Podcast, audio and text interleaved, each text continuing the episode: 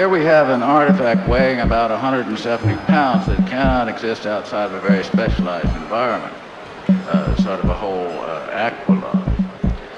And uh, the official space programs, they, how do they propose to solve this? Well, they're going to whole artifact, the human artifact, in its environment from uh, one place to another.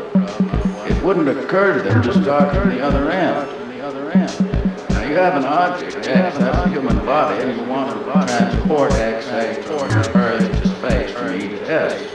And X is heavy, and it can only live in a whole medium. Uh, so why not so alter X problem. And this would not occur to the official programs because they accept uh, the, uh, the human artifact with all its limitations. In effect, they accept the limitations imposed by